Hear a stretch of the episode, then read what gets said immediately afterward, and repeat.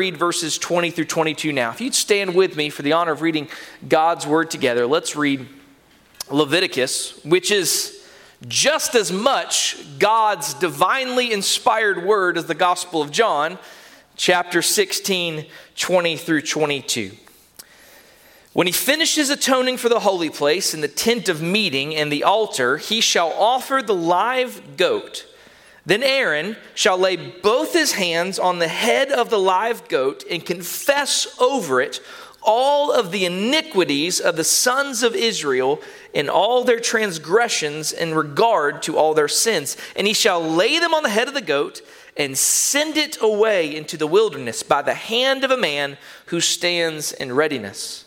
The goat shall bear on itself all their iniquities to a solitary land and he shall release the goat in the wilderness. First Baptist Church of Gray Gables, the grass withers and the flower fades, but the word of our Lord endures forever. Let's go to the Lord and thank him for his word. Gracious Father, we, we do pray that this morning you would speak to us through your word. Father, we confess that this is your word, that it is holy, that it is inspired, that it is sharper than any two edged sword and able to convict us of sin, able to teach us, correct us, rebuke us. Lord, this word is able to build up your body. So, Father, we know that apart from the work of your Spirit and part of from your grace, it will do none of these things. And so, Lord, we pray that your Spirit would work through your word, that you would show us grace now. We ask that the Holy Spirit would work mightily among us and we're asking this, praying this in the name of Jesus Christ, your Son. Amen. Amen. Thank you. You may be seated.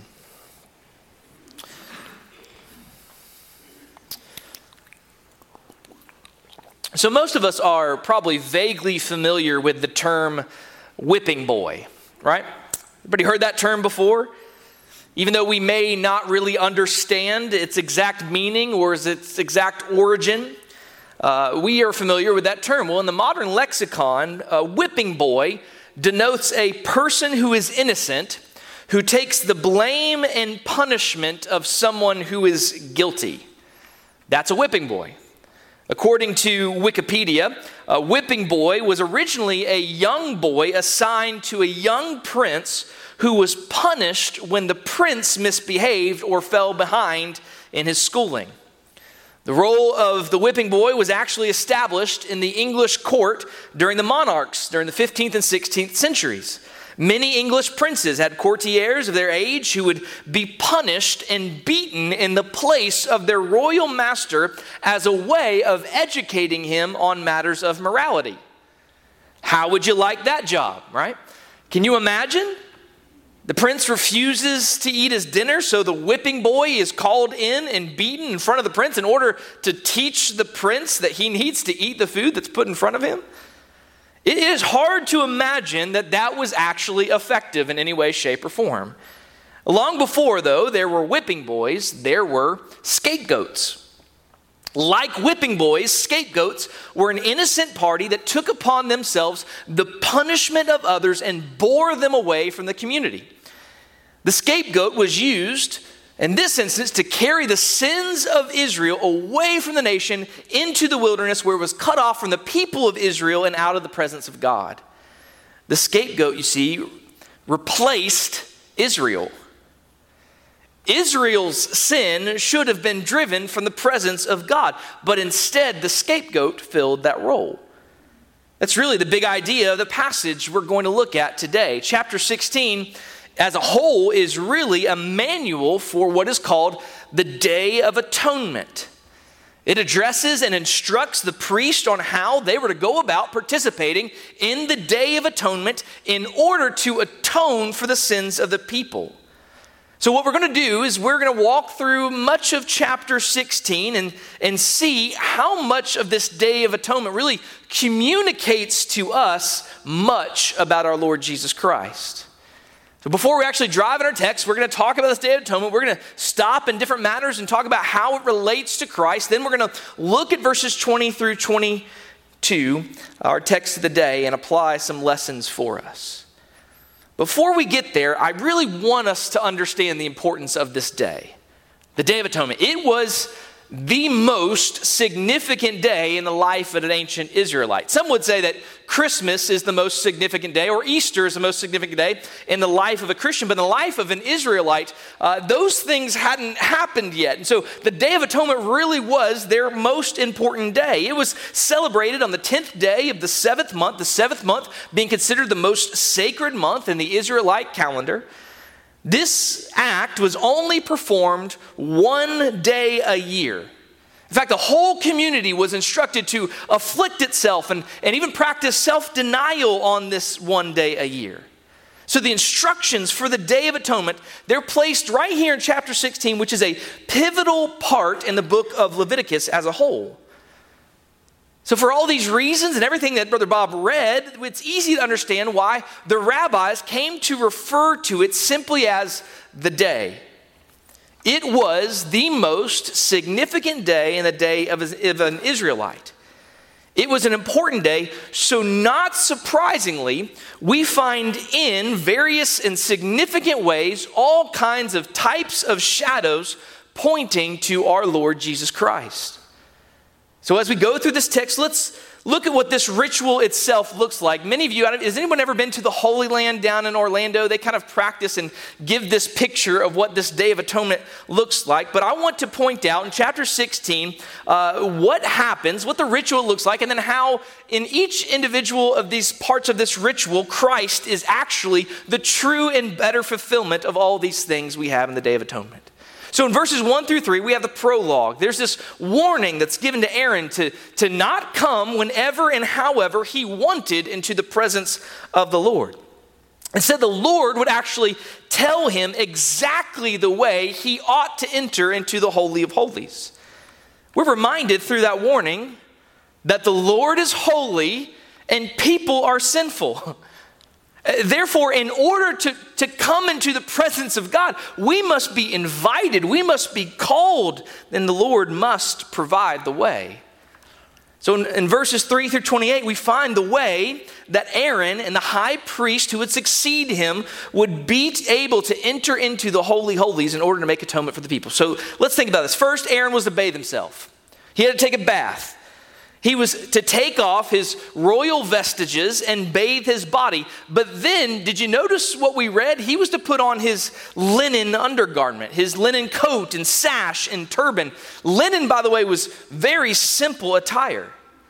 Aaron actually had to set aside his royal attire. If you remember, when Aaron was consecrated, he had all of the, the nice coats. He had the ephod and the breastplates, and they were all uh, uh, bejeweled with precious stones.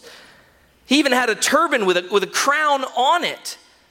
He looked holy unto the Lord. He was in wonderful, beautiful clothing. This was royal attire. And for this very special day, he set his royal attire aside and put on the clothing of really a servant. That sound familiar? Philippians chapter 2, verses 5 through 7. This is what we read about the Lord Jesus Christ. Have this attitude in yourself, which was also in Christ Jesus, who, although he existed in the form of God, did not regard equality with God a thing to be grasped, but emptied himself, taking on the form of a bondservant and being made in the likeness of men. See, even this this clothing ritual, what Aaron foreshadowed by setting aside his royal garb and clothing himself in the clothes of a servant, Christ accomplished by setting aside his divine prerogatives and humbling himself, taking on a full human nature. But Christ, of course, did not just do this for one day a year and an annual day of atonement. Instead, he did it for the day of Calvary the once and for all day of atonement that did away with the sin of God's people forever. So Aaron bathed himself, Aaron properly dressed himself. Then we find next, as we go through chapter 16, that Aaron was to sacrifice a bull for himself and his household. Really, his household would mean the priesthood for the Levites. The high priest took the blood of the bull from the bull into the Holy of Holies. He also took a, a, censer of coals of fire into that most holy place, and he placed incense on it right before the mercy seat in order to form a cloud of incense that might cover the mercy seat. Why? so that Aaron would not die. Why would he die if he entered into the Holy Holies? Well, we talked about it. People are sinful. God is holy. If you enter into the presence of God without atoning for your sins, you will die. Aaron was sinful. Aaron could not behold the glory of God and gaze unprotected upon the Lord. And, and listen, there's no parallel to this part to Christ. In fact, just the opposite is true of Christ. Uh, we actually read that because Jesus is holy, innocent, unsustained, separated from sinners, and exalted above the heavens, he has no need, like the high priest, to offer sacrifices daily, first for his own sins and for the sins of the people, since he died once for all when he offered up himself. You see the contrast even here? Aaron, before he was ever even able to enter into the Holy of Holies, must offer a sacrifice of purification for himself and for his family. Christ had no need for that. He has no need, like those high priests, to offer sacrifices daily on behalf of himself because he's perfect, he's spotless. So Aaron offers his purification offering. He takes the bull, he kills him, brings the blood into the Holy of Holies. He would actually sprinkle the blood. He would have some sort of pan or something he would take with his fingers and he would sprinkle the blood upon the holy seat. Sounds pretty gross, right? After Aaron made the atonement for himself, he took the two goats offered on behalf of the people, he cast lots for them, and he designates one for the Lord and one who would be the scapegoat. So after Aaron determines the fate of the two goats, he takes the one that's designated as the, as the purification offering and he sacrifices it. Just as he did with the bull that was sacrificed on behalf of himself and the priest. Aaron takes that blood of that goat into the Holy of Holies to offer it as a purification offering. The writer of Hebrews makes clear that this ministry on the Day of Atonement was foreshadowing the perfect work of Jesus Christ. This is what the writer of Hebrews writes. He says, But when Christ appeared as a high priest of the good things to come, he entered through the greater and more perfect tabernacle, not made with hands, that is to say, not of this creation, and not through the blood of goats and calves, but through his own blood he entered the holy place once for all, having obtained eternal redemption. That's the picture here. So, so Aaron is entering into the Holy of Holies in order to make atonement for the people, yet Christ the better, the true high priest enters once for all into the Holy of Holies, not by the means or the way of blood and goats and calves, but by the means of his own blood, and he secures our eternal redemption. Once for all, done. Let's go back to Aaron. Aaron, after cleansing the Holy of Holies, cleansing the tent of meeting, Aaron took the blood of the bull and the goat and purified the blood of burnt offerings as well. He actually is working his way out. He's starting in the center, the Holy of Holies, and he goes into the tent of meeting, and then finally the altar of burnt offering. In fact, in this day of atonement, it actually covers the geography of Israel. It moves from the very heart of their worship into the Holy of Holies where the presence of God was to the wilderness as the goat that it's taken to a place that is cut off. So, this is what happens next. Aaron then takes uh, the scapegoat, and Aaron places both of his hands on its head, and he begins to confess all the iniquities, all the transgressions, all the sins of the people over it. And this goat was given to someone and was led far away from the camp. Then, after bathing once again, Aaron changes back into his high priestly royal attire and performs two more burnt offerings one for the priesthood and one for the people. Likewise, Christ, after offering his once for all sacrifice in the Holy of Holies, he entered into glory and continues his high priestly work. We shouldn't lose sight of that ever. Yes, Christ gave a once for all sacrifice, but Christ still is working and he still continues to work as the high priest on our behalf, interceding for us at the right hand of the Father. That's what the author of Hebrews says yet again. He teaches us that Christ is able to also to save forever those who draw near to God through him, since he always lives to make intercession for them. But he no longer has to offer burnt offerings on the altar. Instead, what he offers is his people. You see, we are the offering that is being offered up to God. God is, God is calling us to offer our bodies as a living sacrifice. He's empowering us by His Spirit to live for God the Father through Him, through Christ. The burnt offering at the end symbolizes that whole life devotion is now actualized in the lives of God's people found in Christ. So the burnt offering for the priest and the people, that would bring the rituals and the sacrifices of the Day of Atonement to a close. That's chapter 16 in a nutshell. That's what had to happen in order for Israel to atone for their sins. Now, what I'd like to do is focus in on verses 20 through 22. Because in this passage, we focus in on that scapegoat. A scapegoat to bear Israel's sin away. We, we see that the scapegoat received the sin of God's people. Think about that.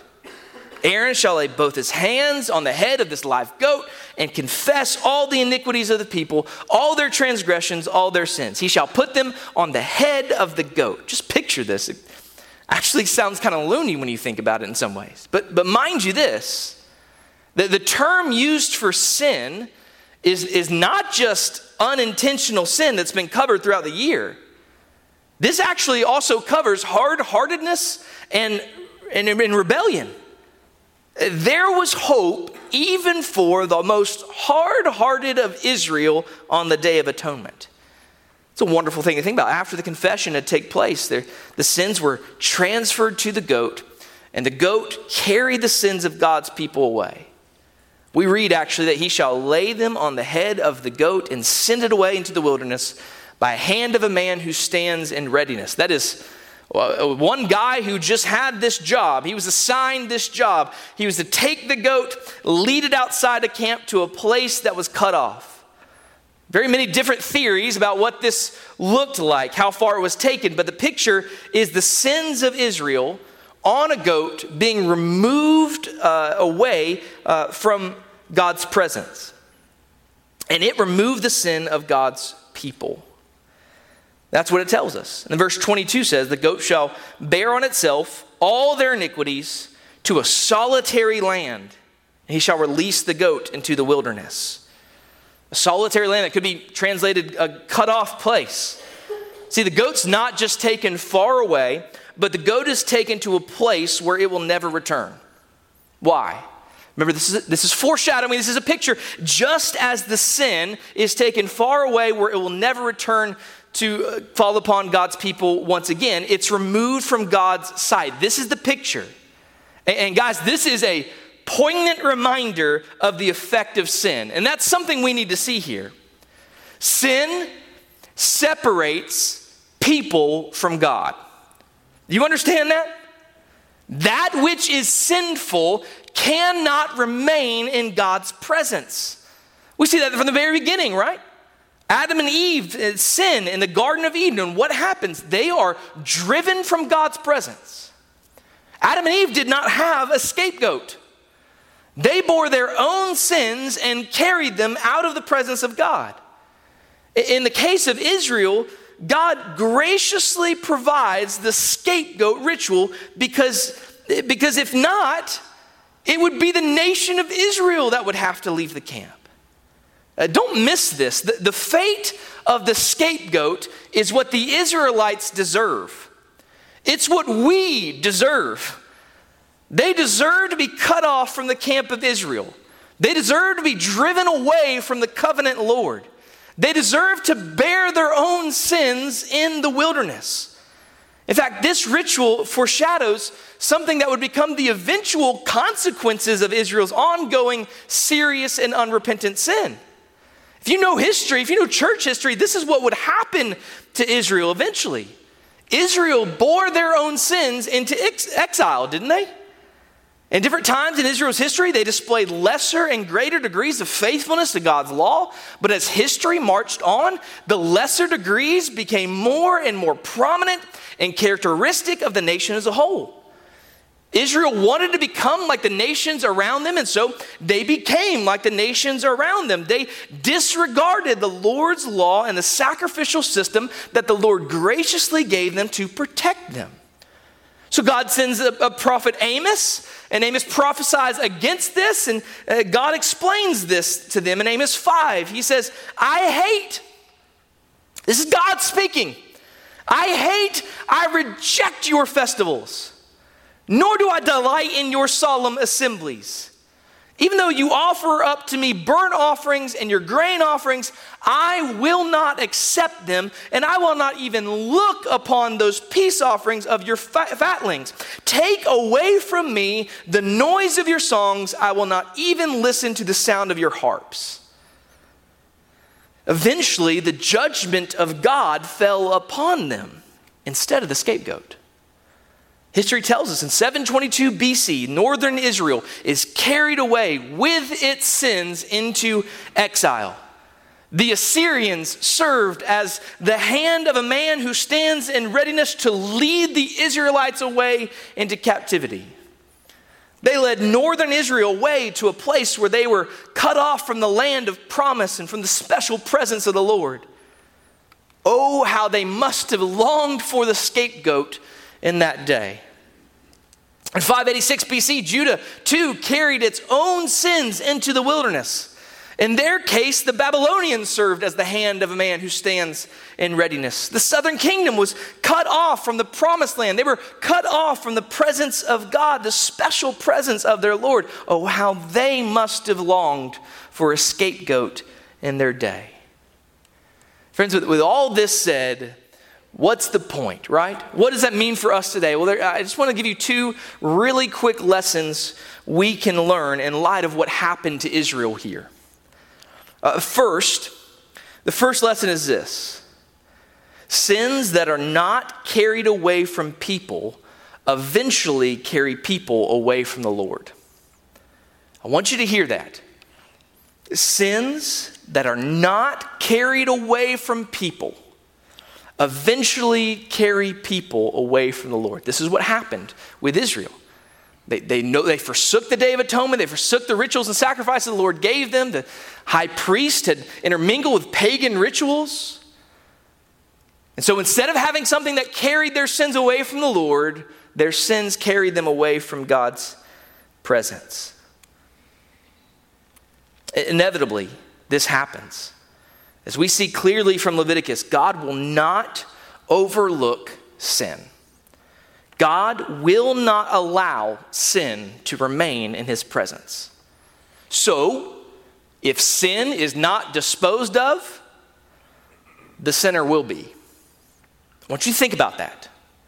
If sin is not disposed of, the sinner will be. Lesson number two the Day of Atonement and the scapegoat did not work ex opere operato. Now, that's a Latin phrase. I couldn't even think of how to phrase this sentence without this phrase. It simply means by the works of works themselves.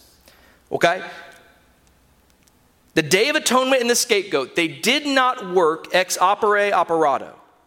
It means the works did not work by the works themselves.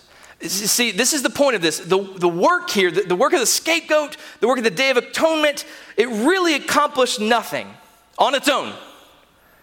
But it required, as it's always required for God's people to come to Him, it required faith and repentance. You, couldn't just go through the motions and have your sins carried away. God required that these rituals be accompanied by repentance. In fact, if you go on to read the rest of, of uh, Leviticus chapter 16, verse 23 and on, you will see that God required that the people humble themselves, that they repent on a continual basis. David makes that point clear in Psalm 51 that we know well, right? Psalm 51, verses 16 and 17, David says, For you, God, do not delight in sacrifice, otherwise I would give it. You are not pleased with burnt offering. The sacrifices of God are what? A broken spirit, a broken and a contrite heart, O God, you will not despise. See, this has always been the case. Faith and repentance have always been necessary for forgiveness of sins and reconciliation with God. It didn't change, nothing changed there. Repenting of sin and trusting that God save us was as important to the sacrificial system of Old Testament Israel as repentance and faith is to salvation in Christ in the church today. All of these considerations of the importance of the scapegoat, they ultimately find their meaning and fulfillment in Christ because Christ is the true and better scapegoat. See, the, the ritual, the, the scapegoat, it ultimately prefigured the work of Christ in bearing away the sins of the world. That's what it was meant to do. Who, who wrote scripture, folks? God did. Uh, the, the work of Christ as our sin bearing scapegoat was foretold even by Isaiah shortly after the time of Amos's prophecy, which we read earlier in Isaiah 53 6. Isaiah explained then that all of us, like sheep, have gone astray. Each one of us has turned to his own way, but the Lord has caused the iniquity of us all to fall on him. That's the scapegoat. Isaiah also records that the suffering servant would, would bear the sins of many. He would be our sin bearer and make intercession for the transgressors. He would bear the sins of many and he would carry it away. Uh, John the Baptist recognized this, didn't he? As, the, as he recognized Jesus as the one who would bear the sins of the world when he proclaimed, Behold, the Lamb of God who takes away the sins of the world. Likewise, the Apostle Paul echoes the scapegoat ritual when he writes in his second letter to the Corinthians. 2 Corinthians 5:21, he made him who knew no sin to be sin on our behalf so that we might become the righteousness of God in him. He made him sin. That is, he put on Christ our sin. Christ bore our sin for our sake that we might be reconciled to God. So the writer of Hebrews reminds us that Jesus, like the scapegoat, carried our sin outside the camp. When he wrote this, he says, Therefore, Jesus also, that he might sanctify the people through his blood, suffered outside the gate. Peter explains in 1 Peter 2:24 that Jesus bore our sins in his body on the tree. And, and that's something we can just skip over very quickly. We're likely to miss the significance of that, right? But what you don't know is that Peter was referring to Deuteronomy 21, 22, 23 that reads this If a man has committed a sin worthy of death and he is put to death, and you hang him on a tree, his corpse shall not hang all night on the tree.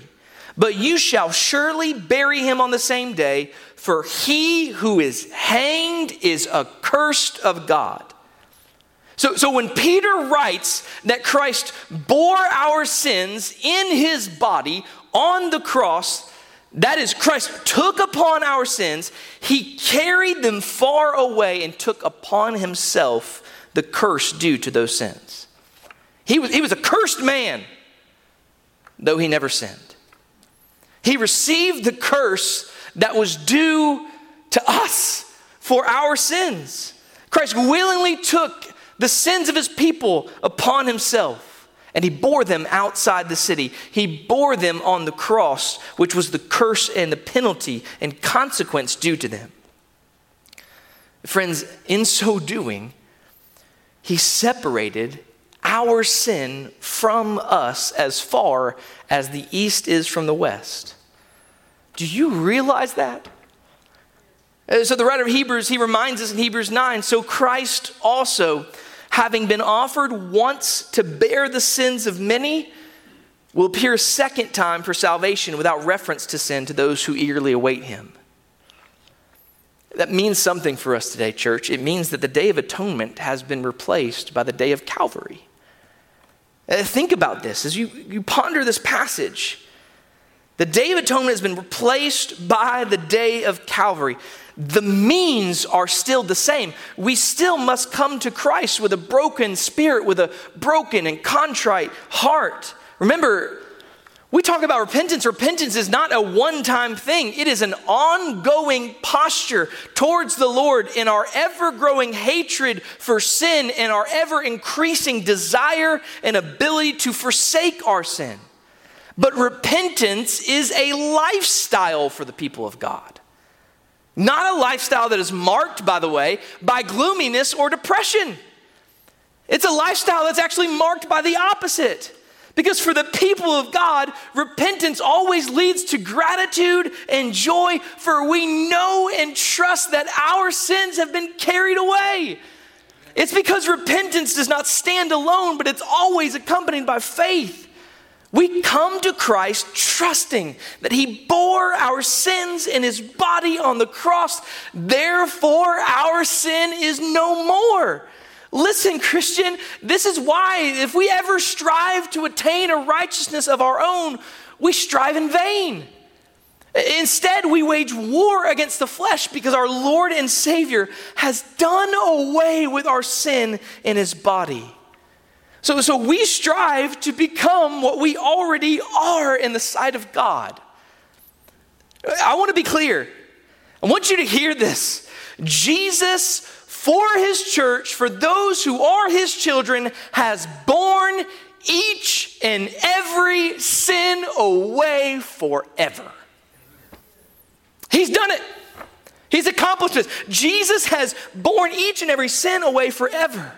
That's why when Paul starts his, his, his letter in, in, Romans chapter 8, he's become this huge uh, climax of this doctrinal passage. He says, Therefore, now there is no condemnation for those who are in Christ Jesus.